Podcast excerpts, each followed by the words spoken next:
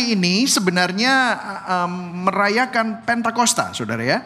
Tetapi hari ini saya akan bicara dengan the destruction of envy.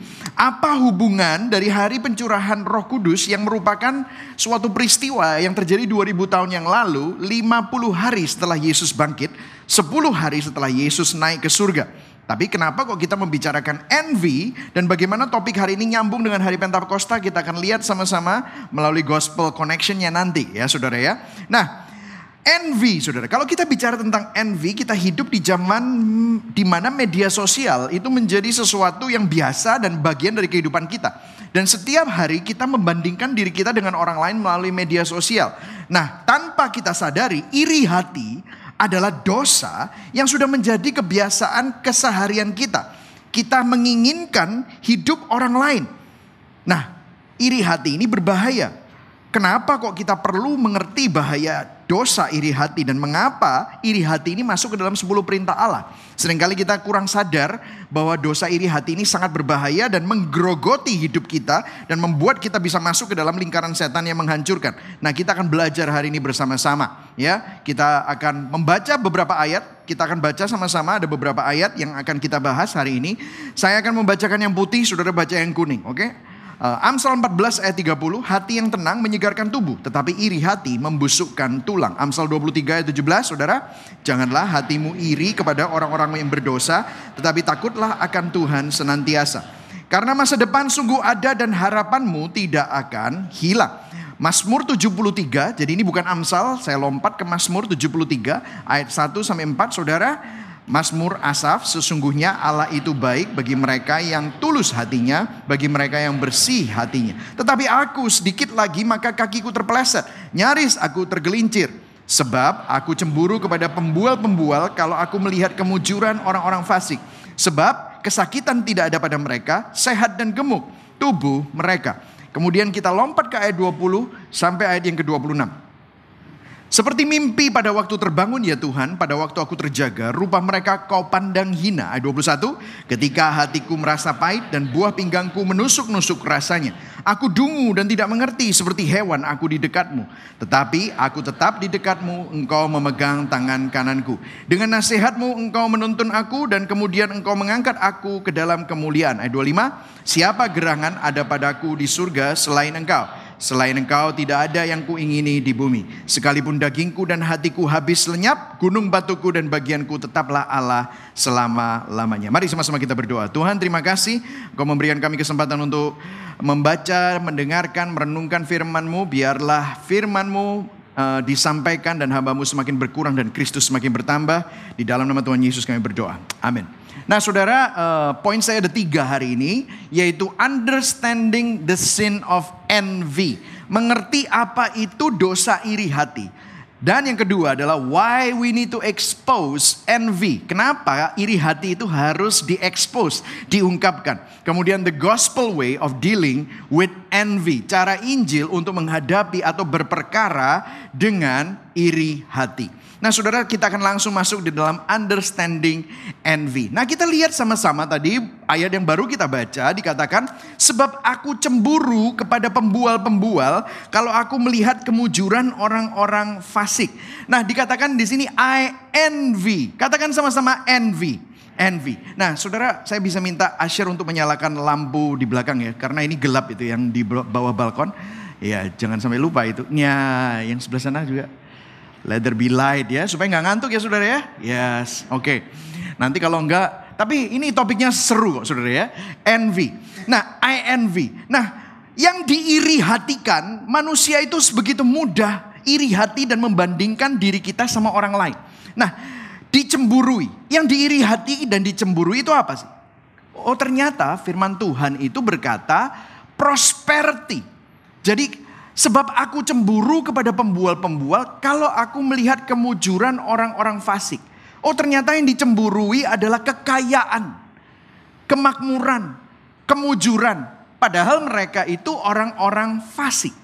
Kemudian bukan cuma hanya ke kemujuran atau kekayaan mereka atau kemakmuran mereka. Tetapi yang kedua di ayat yang keempat dikatakan sebab kesakitan tidak ada pada mereka sehat dan gemuk tubuh mereka. Well sekarang Mungkin saudara bisa melihat ini kata-katanya gemuk. Tetapi bahasa aslinya itu healthy and strong. Nah nowadays people, orang itu kepingin nggak gemuk. Kalau anak kecil memang maunya gemuk. Tetapi kalau udah orang dewasa, mereka maunya kurus. Gitu ya saudara ya. Makanya ada program diet dan yang lain-lain. Tetapi ini bicara healthy and strong. Tetapi gemuk di sini bukan berarti cuman hanya strong, tetapi berotot, saudara. Jadi yang diiri hatikan, dicemburui, kekayaannya, kemakmurannya, kemujurannya. Kemudian yang dilihat adalah tubuhnya sehat, ganteng, cantik, berotot, tirus, tinggi dan kurus ya Saudara ya. Nah, apa sih definisi envy? Envy itu apa? Envy is wanting someone else's life. Envy itu adalah iri hati adalah mengingini hidup orang lain. Jadi mekanismenya begini saudara kita menjadi tidak bahagia, kita jadi merasa nggak puas dengan hidup kita karena kita tidak memiliki apa yang orang lain miliki. Anda tidak memiliki kecantikan yang orang lain miliki, makanya Anda ingin punya seperti itu. Anda tidak memiliki kekayaan yang orang lain miliki, makanya Anda envy.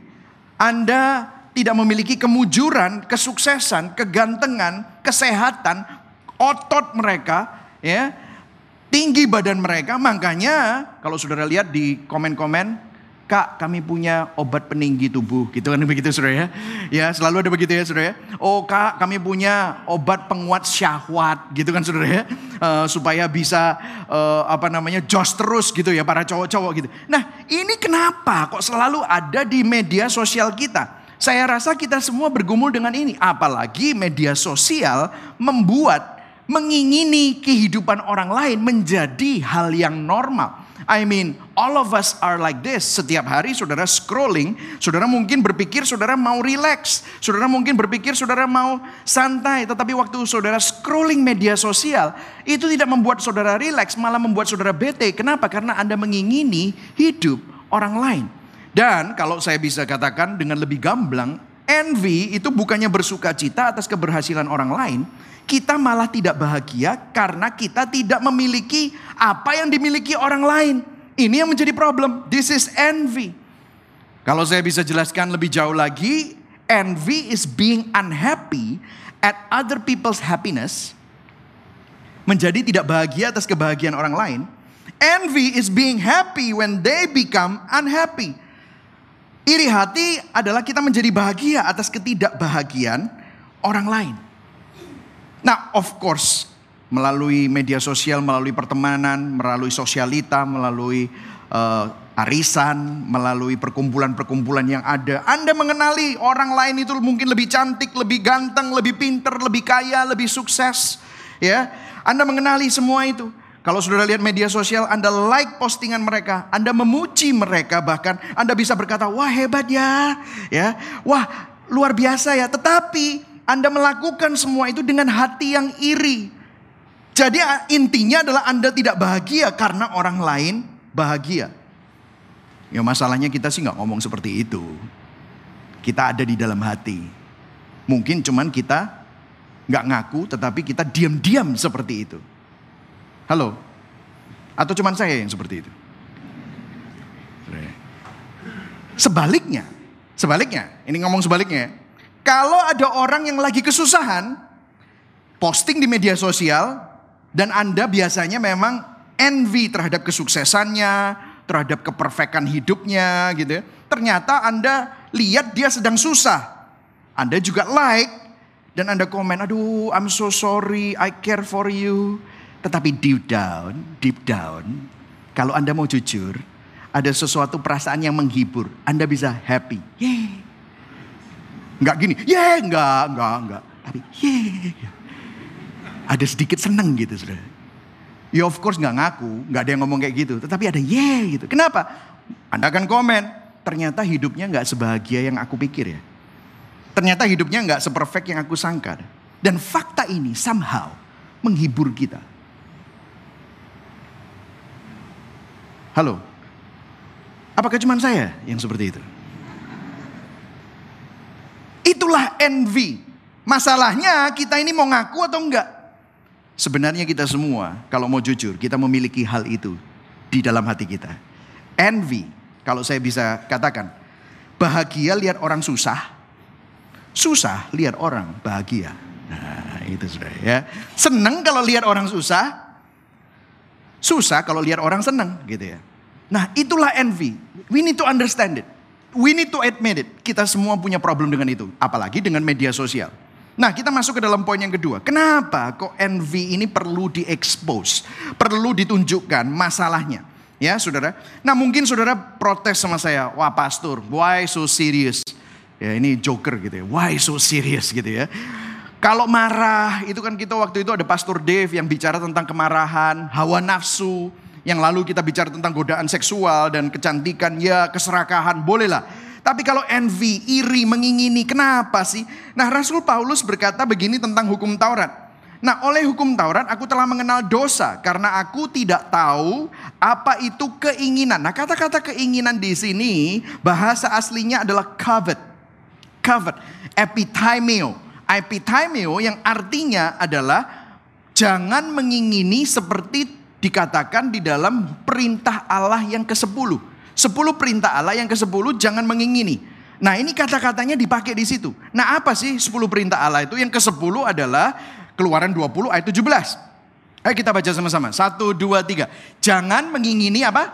Rumah sesamamu. Jangan mengingini istrinya atau hambanya laki-laki atau hambanya perempuan atau lembunya atau keledainya atau apa pun yang dipunyai sesamamu. Nah berapa kali kita ini melakukan ini semua saudara. Jangan mengingini rumah sesamamu. Berapa kali saya saya melihat ada orang yang aduh enak ya rumahnya ya aduh mengingini.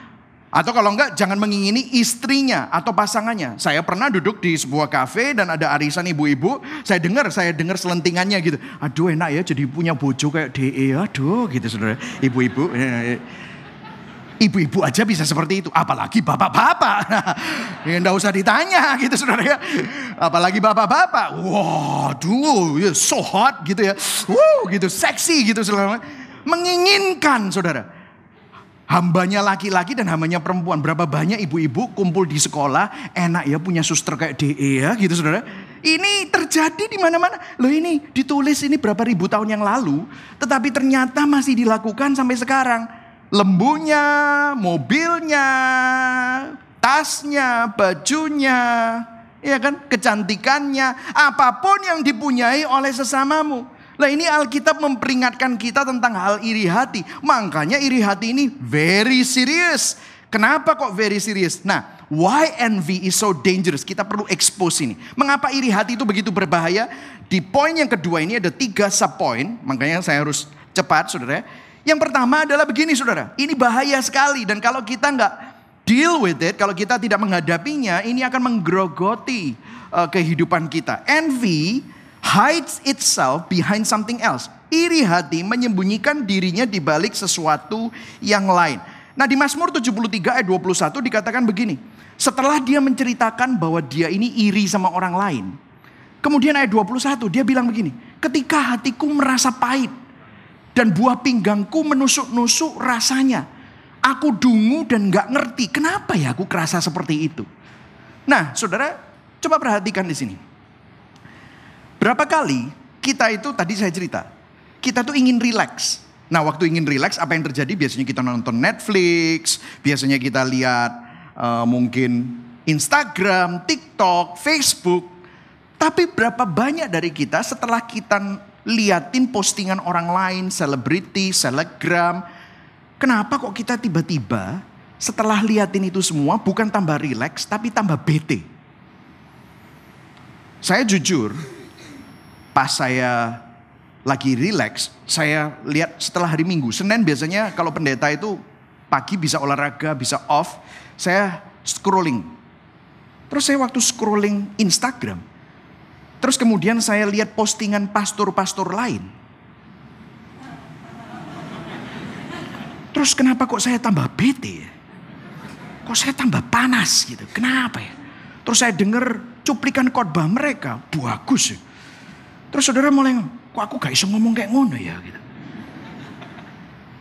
Ya ini saya. Gak tahu saudara gimana.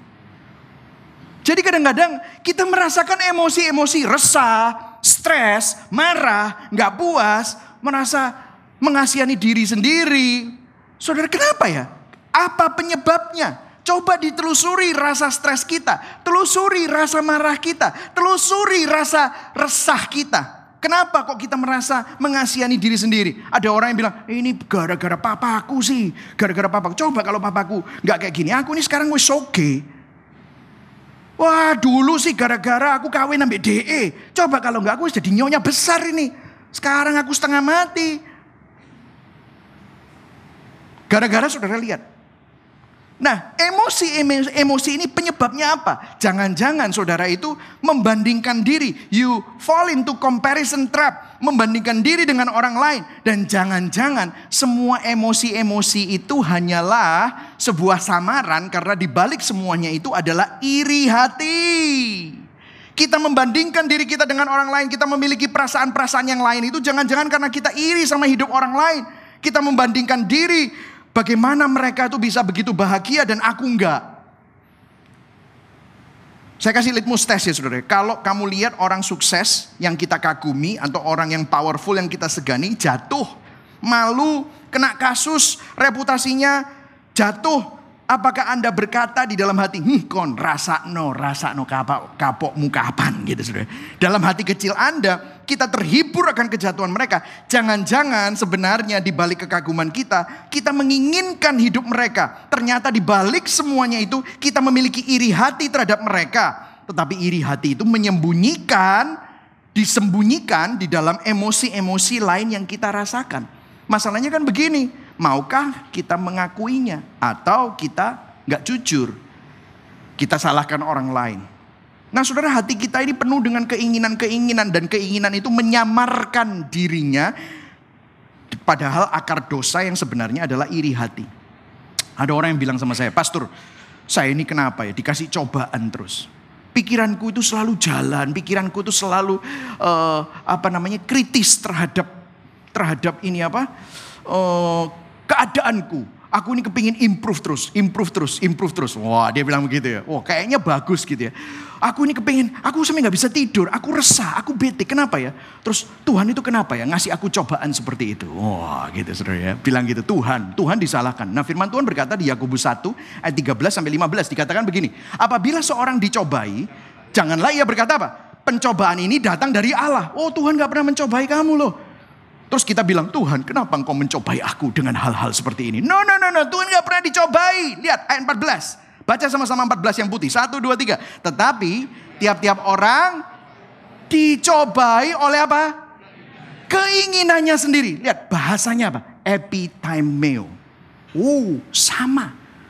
Keinginannya sendiri. Karena apa? Ia diseret dan dipikat olehnya. Dan apabila keinginan itu telah dibuahi, ia melahirkan dosa. Dan dosa itu kalau sudah matang, ia melahirkan maut. Wow, keinginan kita itu suka mengelabui kita. Mengingini sesuatu, sebenarnya kita ini iri hati. Telusuri emosi saudara. Jangan-jangan masalah sebenarnya adalah saudara punya masalah iri hati.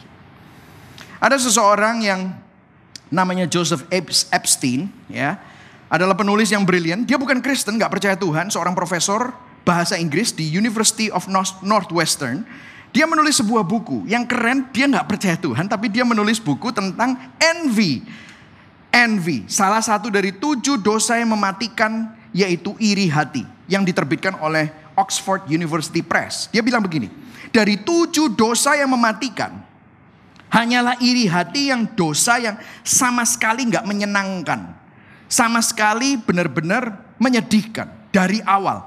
Karena apa? Dari awal iri hati itu menguras semua sukacita kita.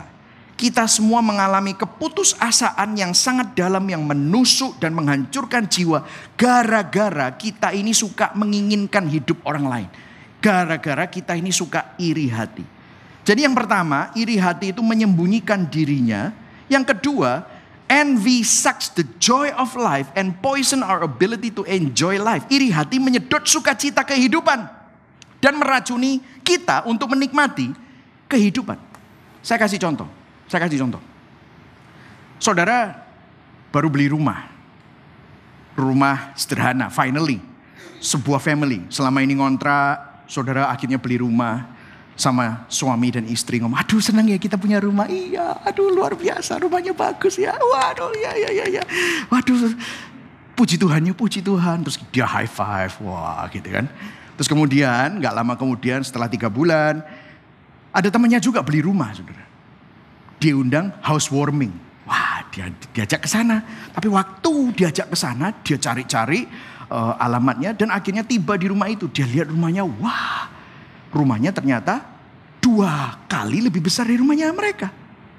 Terus kemudian mereka begitu masuk, wah luar biasa, pakai wallpaper designer dari Italia. Terus kemudian dia lihat semua furniturnya itu custom build. Custom build, bukan beli jadian yang langsung ditaruh. Tetapi dibuild, custom, perfect, size-nya perfect, warnanya perfect, didesain dengan luar biasa. Setelah makan-makan semuanya pulang. Begitu mereka masuk ke rumah mereka sendiri, buka pintu. Kok elek ya? Loh, padahal kemarin-kemarinnya happy, ah, seneng ya, aduh punya rumah. Kok elek ya? Opoi. Salah beli kita.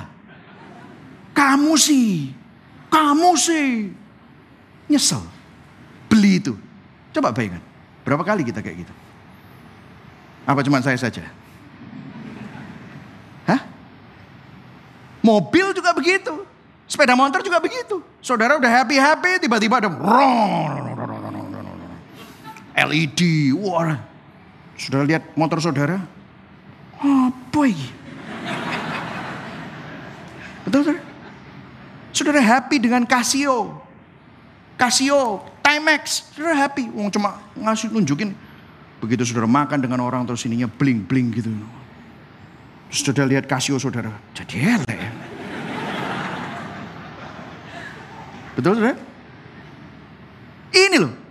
Padahal everything just fine kalau saudara tidak bandingkan diri saudara dengan orang lain menyedot sukacita kehidupan, meracuni kita untuk mampu menikmati kehidupan yang diberikan Tuhan. Makanya Amsal 14 ayat 30 katakan hati yang tenang menyegarkan tubuh tetapi apa? Coba baca sama-sama. Iri hati Wow, membusukkan tulang. Kenapa kok membusukkan tulang? Kita nggak bisa menikmati berkat Tuhan. Kita nggak bisa mensyukuri semua hal yang dititipkan Tuhan. Saudara lihat suamimu Saudara lihat istrimu, saudara jatuh cinta sama dia, saudara nikah kok sama dia. Kenapa kok saudara tiba-tiba lihat orang lain? Waduh, jadi bojone dia kok enak ya. Saudara, wah, kok bening ya? Lebih, lebih, lebih. Saudara gini loh, rumput tetangga selalu lebih hijau. Kenapa? Soalnya kamu lihatnya dari samping, bro. Kalau kamu lihat dari samping, Padi di sawah juga kelihatannya hijau. Coba saudara ke atasnya. Oh banyak lumpurnya ya. Saudara ke sana. Oh iya banyak tanahnya ya. Iya soalnya kamu lihatnya dari atas ya of course banyak tanahnya. Kalau kamu lihat dari samping selalu lebih hijau. Kita nggak bisa hidup dalam keadaan yang seperti ini. Minggu lalu kita belajar segala sesuatu dititipkan, dipercayakan oleh Tuhan untuk kemuliaannya. Tetapi apa yang terjadi? When we are obsessed with envy, kita membandingkan diri kita, sukacita kita tersedot. Nothing is good enough. Kita nggak happy akan pekerjaan kita, kita nggak happy dengan rumah kita, kita nggak happy dengan tubuh kita. Oh kakiku kurang panjang, kakiku kurang pendek, kakiku kepanjangan, kakiku terlalu gemuk, kakiku kurang kurus, kakiku kekurusan. Loh, lah repot sih. Hidungku kurang bangir, oh hidungku kembetetan harus dikel... Nonong, aduh buat gede ada orang bilang pesawat bisa mendarat di atas gitu. Aduh ini besar sekali ya. Dok dok bisa nggak ini di, dikecilkan gitu dikecilkan. Ya saudara, kita ini nggak happy dengan segala sesuatu. Ini kurang, ini kebesaran, perlu dikecilkan, ini perlu digesarkan, ini kurang. Semua, nothing is good enough. Anda selalu kritis, Anda selalu mengkritiki, Anda tidak pernah bisa duduk. You cannot sit and savor the moment. You cannot enjoy life. You always think apa yang kurang? Apa yang kurang? Padahal Tuhan sudah titipkan itu semua. Anda selalu merasa kurang, Anda selalu melihat hidupmu kurang. Kita dipelintir dengan rasa iri atas kehidupan orang lain. Kita menginginkan hidup mereka. Comparing ourselves, kita membandingkan diri kita. Joseph Epstein itu bilang gini, kalau penyakit itu ada meningitis, laryngitis, kalau envy itu namanya eh, comparisonitis. Kita suka compare diri kita sama orang lain. Itu sakitnya. Sakitnya manusia, itu seperti itu. Jonathan Edwards seorang Puritan, uh, dia berkata gini, jangan pernah meremehkan kekuatan spiritual dari dosa iri hati. Dia langsung kembali kepada Adam dan Hawa. Adam dan Hawa mereka memiliki firdaus. Mereka memiliki segalanya, sempurna, hidup kekal, hidup abadi, tubuh yang sehat, gak ada penyakit, gak ada rasa lapar, surga yang indah. Tuhan cuma bilang satu hal yang kamu tidak boleh lakukan, makan pohon itu, jangan sentuh pohonnya. Segala sesuatu yang lain sempurna dan itu tetap tidak cukup, masih kurang mereka iri sama Tuhan. Makanya waktu makan itu dia dibohongi. Kalau kamu makan itu kamu akan jadi seperti Tuhan. Padahal mereka adalah gambar dan rupa Allah. Mereka sudah seperti Tuhan, tetapi mereka tetap iri terhadap Tuhan. Iri hati menyedot sukacita kehidupan dan meracuni kita untuk mampu menikmati berkat pemeliharaan Tuhan dalam hidup kita. That's exactly what we go through. Betul ya saudara? Emosi-emosi saudara coba ditelusuri. Kenapa kok kita itu suka nggak happy dengan kehidupan? Karena jangan-jangan iri hati. Dan yang berikutnya, yang terakhir dari poin yang kedua. Envy reveals the deep longing of our hearts and our idol. Maksudnya apa? Iri hati menunjukkan dambaan hati kita yang terdalam dan berhala-berhala kita. Seorang yang namanya Soren Kierkegaard dia dari teolog dari Denmark, dia berbicara di dalam bukunya The Sickness Unto Death. Dia bilang begini, Tuhan memanggil kita untuk memusatkan hidup kita kepada Tuhan.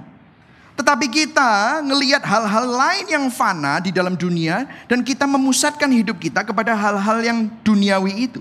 Kita akan cenderung iri hati kepada hal-hal yang menjadi pusat kehidupan kita.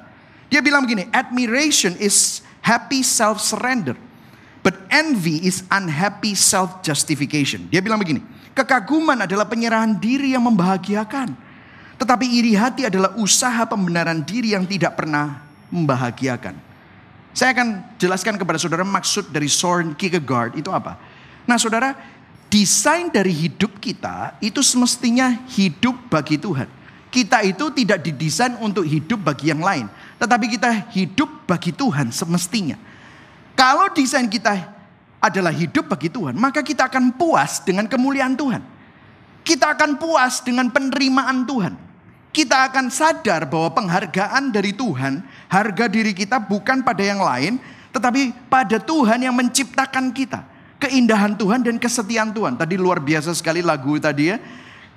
Al, apa namanya kita bisa setia itu karena Tuhan lebih dulu setia. Nah ini luar biasa. Ini hidup bagi Tuhan. Nah orang yang hidup bagi Tuhan, kalau ada orang lain yang lebih sukses dalam pekerjaan, dia akan bisa kagum. Kenapa? Karena identitasnya dia tidak dikaitkan kepada pekerjaan, tetapi identitas dia ada di dalam Tuhan. Maka waktu ada orang lain yang lebih sukses, ada orang lain yang lebih cantik, ada orang lain yang lebih kaya, ada orang lain yang memiliki pencapaian lebih tinggi dan lebih tenar daripada dia. Dia bersuka cita, wih puji Tuhan, Tuhan itu baik dalam hidup dia dan hidup saya, maka Tuhan itu sedang memberkati dia luar biasa. Dia bertepuk tangan kenapa? Karena yang menjadi identitasnya dia, harga dirinya itu bukan pada pekerjaan, kecantikan, kekayaan, pencapaian, ketenaran, tetapi pada kemuliaan Tuhan, penerimaan Tuhan, penghargaan Tuhan, keindahan Tuhan dan kesetiaan Tuhan. Maka dia bisa kagum dan dia tenang, ada self surrender, ada rasa berserah, ada rasa cukup. Kenapa? Ya karena Tuhan izinkan aku segini dan aku bersyukur itu yang terbaik dari Tuhan. Dia bisa senang orang lain itu mendapatkan berkat. Nah, tetapi kalau hidupmu itu bukan senternya Tuhan, tetapi senternya adalah pekerjaan, kecantikan, fitness, jabatan, bahkan pelayanan pastor of mega church gitu. yeah, gitu sudah jemaat kuake gitu. Pencapaian, ketenaran, guess what? Begitu ada orang yang lebih hebat dari dia. Apa yang terjadi? saudara akan merasa iri, saudara akan merasa nggak aman. Kenapa? Karena saudara merasa, loh kok ada orang lain seakan-akan harga dirimu. Kenapa? Karena kita menaruh dan mengkaitkan identitas kita di dalam pekerjaan kita, jabatan kita, kecantikan kita. Begitu ada keriput sedikit langsung insecure. Oh my God, oh my God. Oh ini ada keriput. Ada sedikit turun sedikit. Oh my God, oh my God. Ini harus dinaikkan, naikkan. Begitu ada fat sedikit, oh my God, ini tuh, ah, aku harus burn it, aku harus burn it. Saudara timbang berapa kali? Kenapa? Karena kita menaruh identitas kita kepada hal yang lain selain Tuhan. Sehingga kalau ada yang lebih kurus, ada yang lebih cantik, ada yang lebih tenar, ada yang lebih hebat, ada yang lebih muda, ada yang lebih kaya, maka saudara merasa terancam. Saudara pernah ketemu sama seorang pemimpin, seorang CEO, seorang itu yang selalu terancam dan makanya dia merasa siapa pun yang lebih hebat dari dia, dia merasa tidak aman. Kenapa? Karena hidupnya, porosnya bukan kepada Tuhan tetapi kepada yang lain. Nah, Soren Kierkegaard bilang begini, untuk mengetahui berhalamu, dambaan hatimu yang terdalam, telusuri iri hatimu. Kamu akan selalu iri terhadap orang-orang yang memiliki hal-hal yang terkait dengan identitasmu. Dan apa yang kamu gunakan untuk membangun harga dirimu.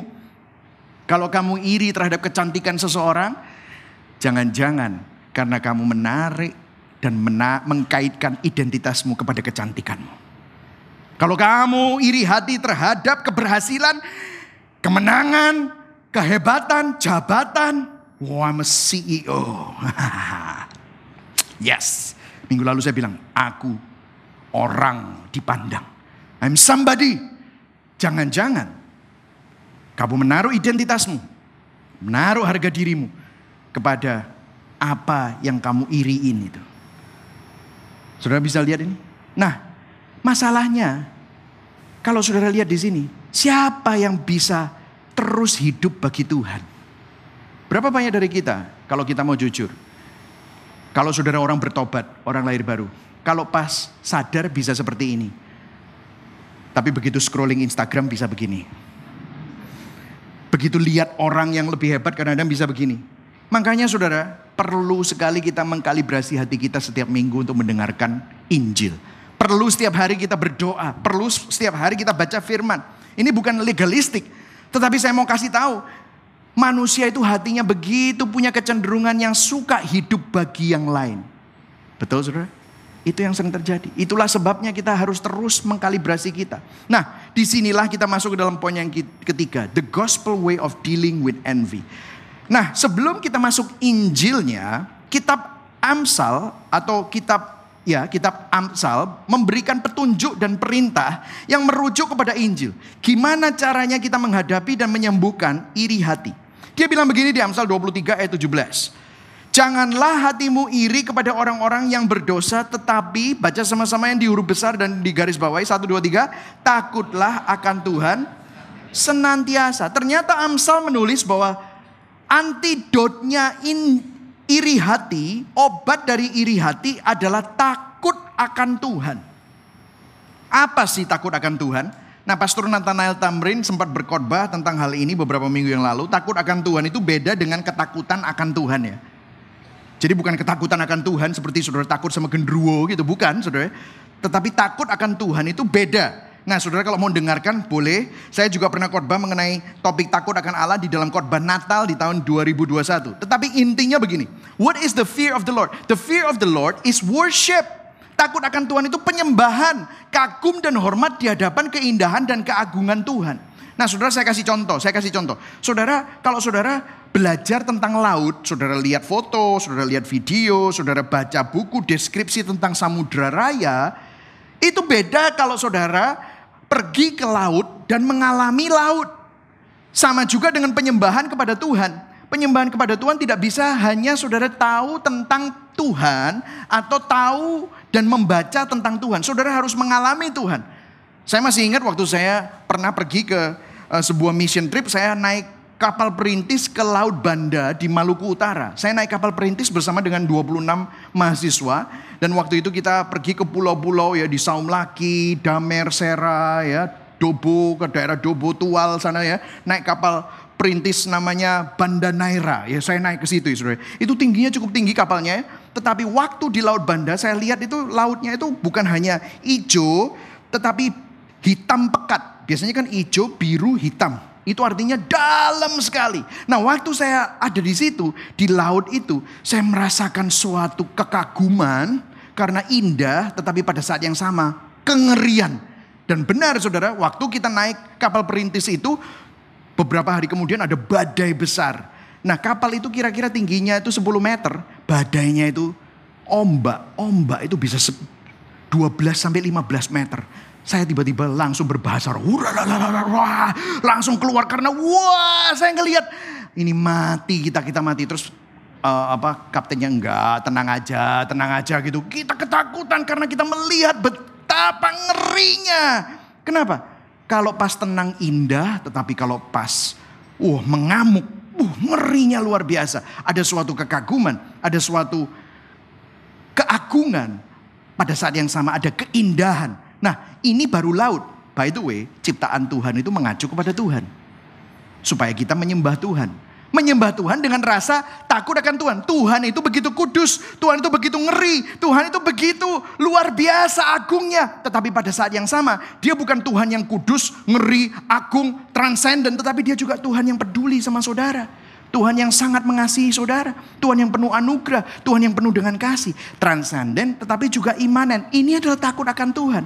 Nah bahkan di, di, dikatakan di Mas, Mazmur 73 dia berkata begini. Apa yang terjadi waktu kamu worship ada suatu efek yang terjadi waktu kamu worship God. Sampai aku masuk ke tempat kudus Allah. Waktu aku melihat kekudusan Tuhan. Aku menyembah Tuhan. Kalau bahasa Indonesia-nya dan memperhatikan kesudahan mereka. Tetapi bahasa aslinya bukan dan. Ada suatu efek sebab akibat. When I went to the sanctuary of God, when I worship God, then I discern. Aku masuk ke tempat kudus, aku menyembah Tuhan, baru aku bisa melihat, baru aku bisa melihat. Oh, ternyata Tuhan itu begitu indah, agung, mulia. Semua yang dunia tawarkan, kekayaan, penerimaan, kecantikan, semua itu fana, tidak sebanding dengan keindahan Tuhan. Itu yang dimaksudkan. Bahkan di Mazmur 63 dikatakan, Aku memandang kepadamu di tempat kudusmu. Baru, kalau bahasa Indonesia sambil, tetapi kalau bahasa aslinya bukan bukan sambil. Ada efek waktu aku melihat kepada tempat kudusmu, aku melihat kekuatanmu, aku melihat kemuliaanmu, aku memandang kepada Tuhan, then I saw your magnificent strength. Aku melihat your glory. Jadi apa yang terjadi waktu kita menyembah? Bagaimana itu menyembuhkan iri hati kita? Dengarkan saya. Perhatikan ini. Waktu kita menyembah, kita melihat keindahan sang pencipta. Hati kita dikalibrasi dan ditata ulang untuk berpaling dari keindahan ciptaan yang semu. Karena ciptaan yang semu itu semuanya tidak sebanding dengan keindahan Tuhan. Tiba-tiba saudara Waktu saudara dengar Injil, waktu saudara melihat Kristus, saudara melihat Tuhan, saudara melihat penerimaannya terhadap saudara. Saudara melihat ternyata penerimaan manusia tidak sebanding dengan penerimaan Tuhan. Nah, tetapi kalau kita lihat tadi, aku memandang kepadamu di tempat kudusmu sambil melihat kekuatanmu, kemuliaanmu. Saya mau tanya sama saudara, ada problem di sini. Problem yang kedua, siapa yang bisa memandang Tuhan di tempat kudus Tuhan? Karena kita orang berdosa. Daud, Daud pernah ngomong sama Tuhan, Tuhan aku itu iri sama burung. Karena dia begini, dia pernah lihat burung itu tiba-tiba masuk ke kemah tabernakel. Nah saudara perlu tahu ya, tabernakel Musa itu ada pelataran. Tidak semua orang bisa masuk sana kalau nggak bawa korban. Dan ketemu sama imam. Masuk pelataran. Nah di pelataran itu ada ruangan berikutnya yaitu tempat kudus. Tidak semua orang bisa masuk ke tempat kudus. Hanya imam dari suku Lewi yang bisa masuk ke sana. Itu pun harus mempersiapkan diri. Kemudian ada ruang lagi yang sangat khusus. di mana di situlah tabut perjanjian dan hadirat Tuhan bersemayam. Tidak sembarangan orang masuk ke sana. Imam boleh nggak masuk sana? Nggak boleh. Hanya imam besar keturunan Harun. Dan protokolnya, oh my gosh, protokolnya sangat ribet. Kamu harus masuk, harus mempersiapkan diri, mempersembahkan korban, ciprat-cipratkan darah. Nah, apa yang terjadi? Daud melihat ada burung masuk ke tempat kudus. Masuk juga ke ruang maha kudus. Habis itu dia bilang, ah udah deh burung itu mati pasti. Karena dia pernah lihat orang yang gak kudus masuk ke tempat kudus dan ruang maha kudus apa yang terjadi? Mati. Tapi kemudian gak lama kemudian dia mengobservasi burung itu. Burung itu keluar lagi.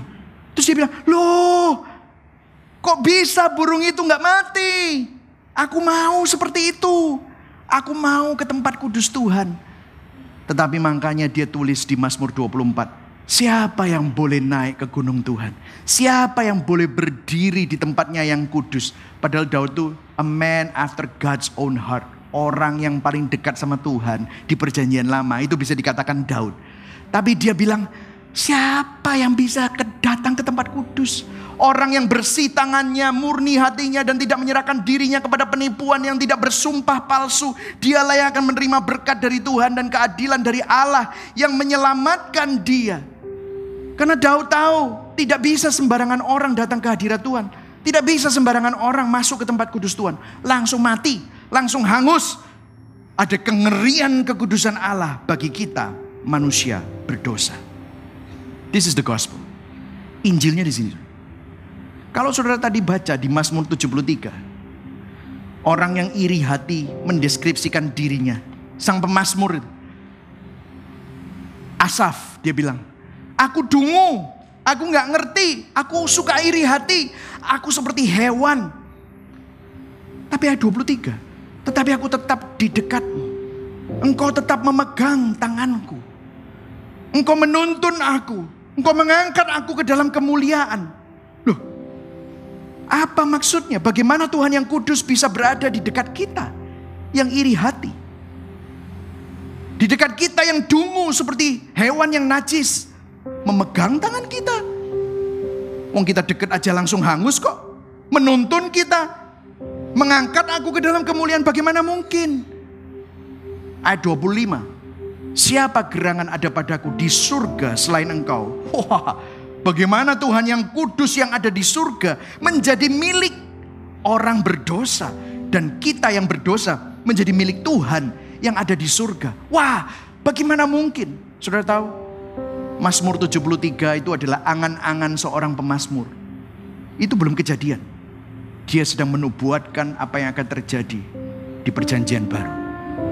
One day, one moment, akan ada waktunya di mana orang berdosa bisa dekat dengan Tuhan. One day there will be a moment orang yang iri hatinya bisa disembuhkan dari iri hatinya karena dia memiliki identitas yang baru di dalam Tuhan. Manusia yang penuh iri hati dan penyembah berhala tidak mampu untuk datang kepada Tuhan. Makanya Tuhan yang kudus yang berinkarnasi karena begitu besar kasih Allah akan dunia ini. Dia mengaruniakan anaknya yang tunggal. Supaya barang siapa yang percaya kepadanya tidak binasa. Melainkan memperoleh hidup yang kekal. Tuhan yang kudus mengosongkan dirinya. Mengambil rupa menjadi seorang hamba. Menjadi sama dengan manusia. Mati di atas kayu salib. Untuk menghampiri saudara yang berdosa Supaya saudara yang berdosa yang gak bisa dekat sama Tuhan. Justru Tuhan yang mendekat kepada saudara. Berikan tepuk tangan buat Tuhan. Inilah Injil. Inilah Injil. Kalau saudara perhatikan di sini. Mazmur 73 berkata bahwa aku orang dungu, aku orang berdosa. Tapi bisa dekat, bisa dituntun. Tangannya tidak pernah melepaskan aku. Surga menjadi milikku. Itu angan-angannya dia. Saudara tahu apa yang terjadi melalui Kristus? Yesus mengalami kebalikan dari apa yang dituliskan pemazmur. Kebalikannya. Karena kalau saudara baca di 1 Petrus 2 ayat 22 sampai 25. Yesus itu nggak pernah berdosa. Tipu tidak ada di dalam mulutnya. Tetapi apa yang terjadi? Dia dicaci maki. tetapi dia tidak membalas. Dia menderita, tetapi dia tidak ngancam orang yang membuat dia menderita. Dia menyerahkan dirinya, dihakimi, padahal dia nggak salah. Dia memikul dosa kita di kayu salib. Supaya apa? Supaya oleh bilur-bilurnya saudara disembuhkan. Supaya kita yang tersesat dapat kembali kepada gembala sang pemelihara jiwa kita. Apa yang terjadi? Kristus itu taat, tidak seperti kita. Kristus itu tanpa dosa. Dia taat sempurna. Tapi apa yang terjadi? Di atas kayu salib dia berteriak, Eloi, Eloi, lama sabaktani. Yesus berseru, Alaku, Alaku, mengapa engkau meninggalkan aku? Ini teriakan hopelessness. Dia taat tetapi ditinggalkan Bapa. Dia taat sempurna. Tetapi tangan Bapa lepas dari dia. Dia taat sempurna, muka Bapa dibuang dari dia. Apa yang terjadi kalau saudara lihat? Yesus taat sempurna kepada Bapa tetapi dijauhi Bapa. Ditinggalkan Bapa. Dibiarkan dihukum oleh Bapa. Dihukum dan dikutuk. Untuk apa? Supaya apa? Supaya barang siapa yang percaya kepada Kristus, dia dapat menerima kedekatan yang tidak terpisahkan. Supaya kita yang berdosa, yang semestinya ditinggalkan. Karena Kristus, saudara tidak pernah ditinggalkan sedetik pun Semestinya kita tangan Bapak tidak akan pernah menyertai. Tetapi waktu tangan Bapak menjauhkan dirinya dari Kristus. Kristus menggantikan kita. Sehingga tangan Bapak sekarang memegang tangan saudara. Tidak pernah ditinggalkan. Kemuliaan Tuhan dikembalikan pada hidup kita yang rusak karena dosa. Supaya apa? Surga kembali menjadi milik kita semua. Dengarkan saya. Karya Kristus yang sempurna, ini hubungannya sama Pentakosta. Karya Kristus yang sempurna memungkinkan rohnya untuk tinggal di tempat yang terdekat di dalam hati saudara yang tidak terpisahkan. Di dalam hidup saudara, sekarang saudara diberikan identitas yang termulia yang pernah kita miliki kita tidak perlu lagi mengkaitkan identitas kita pada jabatan kita, pada kecantikan kita, pada kesehatan kita, pada pekerjaan kita, pada status kita. Sekarang identitas kita, barang siapa yang ada di dalam Kristus, dia adalah ciptaan yang baru. Yang lama sudah berlalu, yang baru sudah datang. Kalau saudara ingat apa yang terjadi setelah Yesus berteriak Eloi Eloi lama sabaktani dia berkata, sudah selesai. Apa yang terjadi? Tirai yang memisahkan tempat kudus yang cuma bisa dimasuki imam besar setahun sekali itu. Sobek dari atas ke bawah. Ada akses yang terbuka. Pentakosta. Waktu Yesus naik ke surga dia bilang 10 hari lagi. Rohku, roh Kristus, pribadi ketiga Allah Tritunggal akan dicurahkan kalau saudara percaya pada Kristus, tidak tahukah kamu bahwa tubuhmu adalah bait roh kudus. Tempat kudus itu bukan lagi di Yerusalem. Tempat kudus itu bukan lagi di sebuah lokasi. Tetapi tempat kudus itu sekarang ada di hati saudara. Ada di dalam hatimu dan hatiku. Layak nggak kita? Nggak layak. Tetapi dia yang layak sudah membuat dirinya tidak layak supaya kita yang tidak layak menjadi layak, menjadi tempat kudus Tuhan. Itulah Injil. Itulah Pentakosta. Pentakosta bukan tentang bahasa roh. Pentakosta berbicara bahwa Roh Kudus sekarang ada di tempat yang paling dekat. Makanya saya nggak setuju saudara bilang, ada orang yang bilang, dekatkan dirimu kepada Tuhan. Saudara nggak bisa dekatkan dirimu kepada Tuhan kalau nggak karena Kristus. Kristus sekarang ada di tempat yang paling dekat sama kamu. Ada orang bilang, melekatlah sama Tuhan. Gimana caranya melekat kalau bukan karena Kristus? Kita nggak perlu melekat. Kristus ada di dalam hidup saudara dan saya. Dia bilang, I will be with you. Aku akan menyertai kamu sampai di kesudahan zaman. Makanya Augustine bilang seperti ini. You have made us for yourself, O Lord, and our heart is restless until it rests in you. Tuhan engkau menciptakan kami untuk dirimu sendiri. Itulah sebabnya hati kami selalu gelisah, resah dan tidak bisa tenang. Sampai hati kami menemukan keteduhan di dalammu. Saudara tahu kapan hati kita menemukan keteduhan di dalam Tuhan? Saat akhirnya Tuhan tinggal di dalam kita. Saat roh kudus, roh yang membawa damai itu. Sang damai itu sendiri. Sekarang gak jauh. Tetapi sekarang tinggal di dalam hidup saudara karya Kristus memungkinkan ini terjadi. Sehingga saudara nggak perlu lagi merasa insecure. Pencipta langit dan bumi bayar harga untuk saudara. Supaya saudara bisa jadi miliknya. Kenapa saudara mau milik orang lain?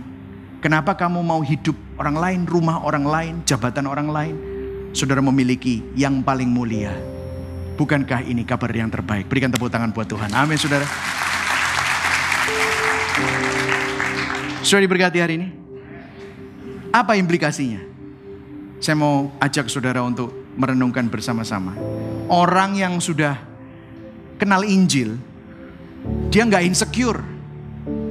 Kalau saudara iri hati, saudara bisa kalibrasi, lihat kepada Tuhan, lihat kepada Kristus. Dengarkan lagi Injil. Injil adalah kekuatan Allah. Orang yang punya Injil, dia akan mampu bersyukur saat berkesusahan. Kenapa? Karena dia tahu kalau saat ini hidupku sedang susah, tapi ada seseorang yang bersama dengan aku. Seorang pembela yang selalu berdoa buat aku. Roh yang mulia dan identitas yang termulia yang selalu menjadi milikku. Namanya Yesus. Hidupku bukannya aku lagi, tetapi Kristus yang ada di dalam aku. Roh Kristus Makanya dia bisa bersyukur bahkan saat kesusahan karena Injil. Tetapi dia juga bisa menikmati saat dia diberkati. Dia nggak sirik sama berkat orang lain. Karena dia tahu berkat yang diberikan Tuhan adalah yang terbaik bagi dirinya. Dia dapat bersuka cita dalam setiap keadaan. Dia nggak iri, dia nggak sirik, dia nggak mengasihani diri, dia nggak menyalahkan orang lain. Dia dapat berempati atas pergumulan teman-temannya. Karena dia juga tahu, Yesus juga pernah merasakan yang dia rasakan. Yesus merasakan apa yang temannya rasakan, dia bahkan bisa mendoakan mereka. Dia dapat bergembira atas keberhasilan saudaranya. Karena dia tahu Tuhan baik untuk hidup orang itu. Sama seperti Tuhan baik sama hidupnya dia. Orangnya sangat-sangat uh, cool, restful. Dia tidak mudah digejolakkan. Kenapa? Karena hatinya ada kepada Kristus. Amin saudara. Mari sama-sama kita bangkit berdiri.